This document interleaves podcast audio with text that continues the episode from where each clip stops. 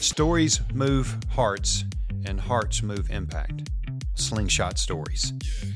10 to 15 minute episodes built around what we believe to be really practical, key areas of impact that are going to help you grow in your understanding of what impact is and how you can accomplish it. Everybody's on planet Earth for a reason. Find your sweet spot, get off the bench, and get in the game.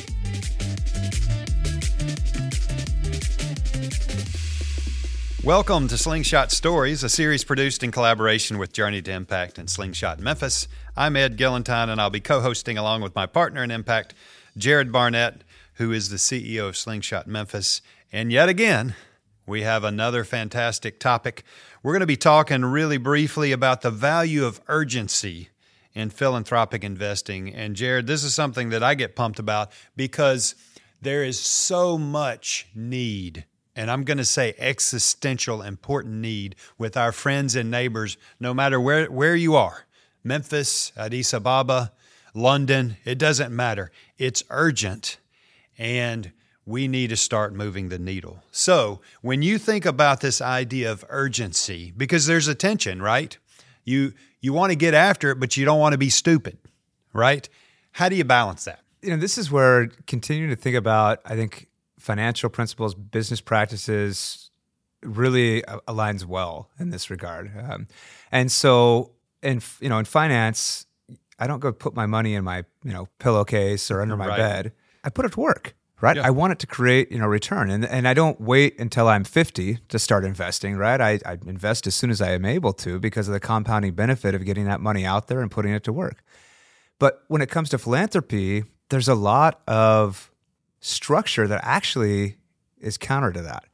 And so, um, if you were to go around right now across the nation and add up the amount of money that's sitting in philanthropic foundations, donor advised funds, trust funds, other things, it is mind boggling, right? It is. It and just ridiculous. to throw a number out there, I know uh, just recently I checked, it's north of a trillion dollars in donor advised funds. Nobody really knows in foundations because they they can be a little bit less less uh, transparent, but north of four trillion dollars, right? And you know this does get me sort of fired up. The whole uh, in perpetuity idea. So full disclosure, donor advised funds flow a lot more through. It's it's just a lot higher number than the five percent that the the typical uh, foundation flows through, and I want to say something like sixty percent that's flowing through every year, and that's just kind of that's just kind of how they've worked. But this idea of spending four or five percent, right, of your corpus every year so you can go on in perpetuity means I can't even do the math on four trillion dollars. But to use a little bit of French, that's a crap ton of money that's sitting over there doing not much more than making a little bit of money. And I would argue, Jared, in many cases, it's invested in organizations and companies that are doing things that are antithetically opposed to the foundation's purpose. Okay, I'm off my high horse. Back to you. yeah, I mean, it's it's it's it, just think about the analogy. Let's just say we could take a couple hundred million dollars, right, and invest it in one neighborhood in in Memphis, right?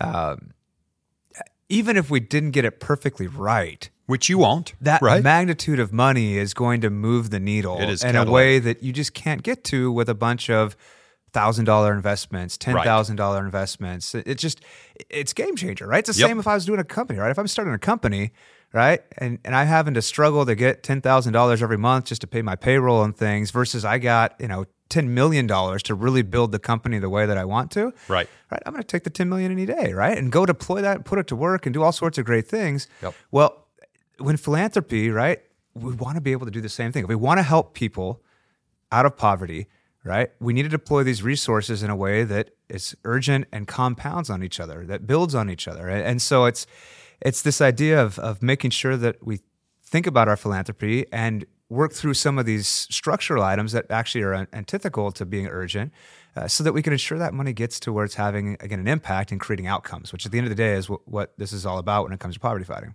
i agree 100% i think of it on a, on a spectrum if you think of You've got trillions of dollars sort of sitting, waiting to be deployed. and then on the other hand, I mean, we run across uh, uh, impact investors that frankly kind of throw money away. And there's a variety of reasons. Some people I don't see a lot of these, but some of them them's their own arrogance. I mean, there's a bunch of different reasons.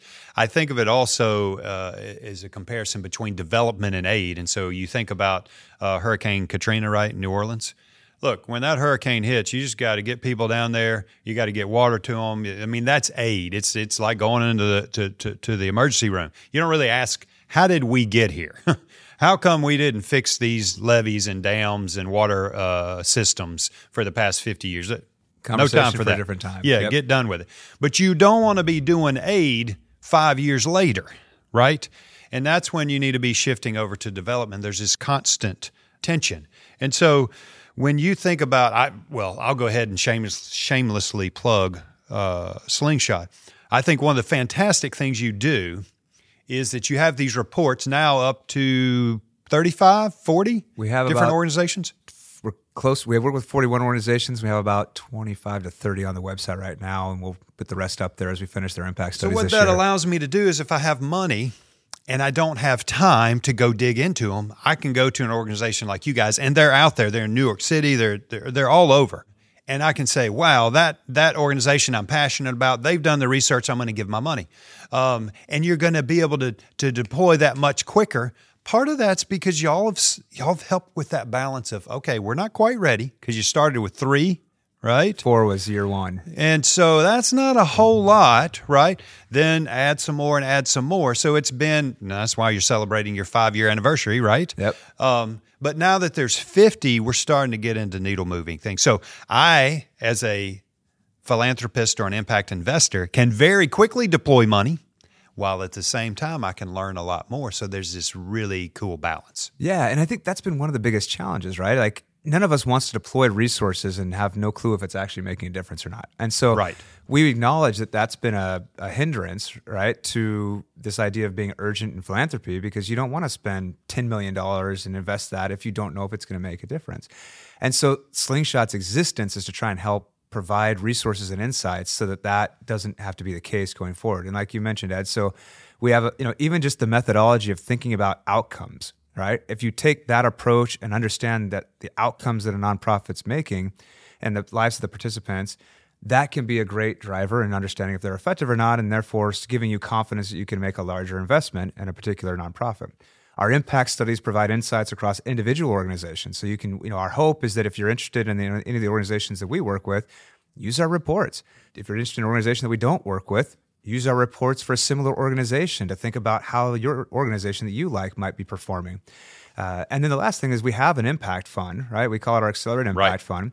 And it's basically a, a, way to invest in like a mutual fund of poverty fighting portfolio, right? So it's our diversified portfolio.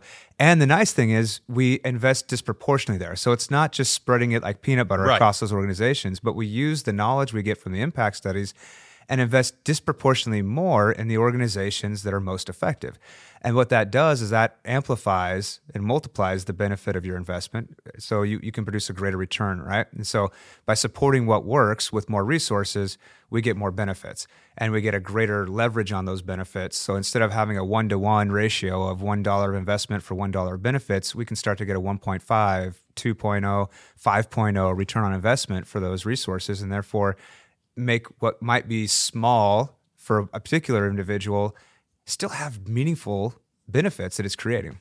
Yeah, and I love that because that's, you know, again, we got the business background, right? The companies that are doing well is where you're going to put your resources. Um, as we kind of wrap up this session, and you can tell, folks, we're both pretty passionate about the urgency issue. And here's the reason I remember standing in Addis Ababa several years ago and looking at literally across the city, literally hundreds of thousands of street kids, and knowing that every day that delayed, literally, uh, more children were dying. And um, it really broke me. But we can bring it back to Memphis, right? Every day we delay deploying funds effectively puts one more kid uh, a day behind getting out of poverty. And those are big days. Those are really important. It puts them one more year behind in school. It puts that mom one more year behind or one more day behind getting on that path to sustainable poverty. And so I want to challenge people. That's why you hear us say, get off the bench, right? You're here on this planet for a reason. And you have to figure it out. Not so you can be feel warm and fuzzy and pat yourself on the back, but so that you can be helping people. And I want to challenge you, don't be don't be stupid with your resources, but don't be paralyzed either. You got to know you're going to make mistakes. Businesses make mistakes, investors make mistakes, uh, nonprofits make mistakes, impact uh, investing organizations make mistakes. But don't be paralyzed. Give yourself flexibility, but more than anything, get off the bench, get into the game because it's too urgent to be sitting around. Thank you for listening. We love your feedback, so please let us know what you thought about this episode as well as what you'd like to hear more of in the future. For more information, impact resources, or to purchase a copy of the book Journey to Impact, visit edgillentine.com. That's E D G I L L E N T I N E.com. The book is also available through Amazon, Barnes & Noble, or Target.com.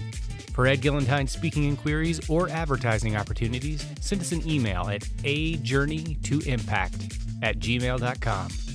This has been a presentation of the Journey to Impact podcast team. Executive producer Ed Gillentine, associate producer Meredith Taylor, produced and edited by Joey Woodruff. Special thanks to Stephen Chandler.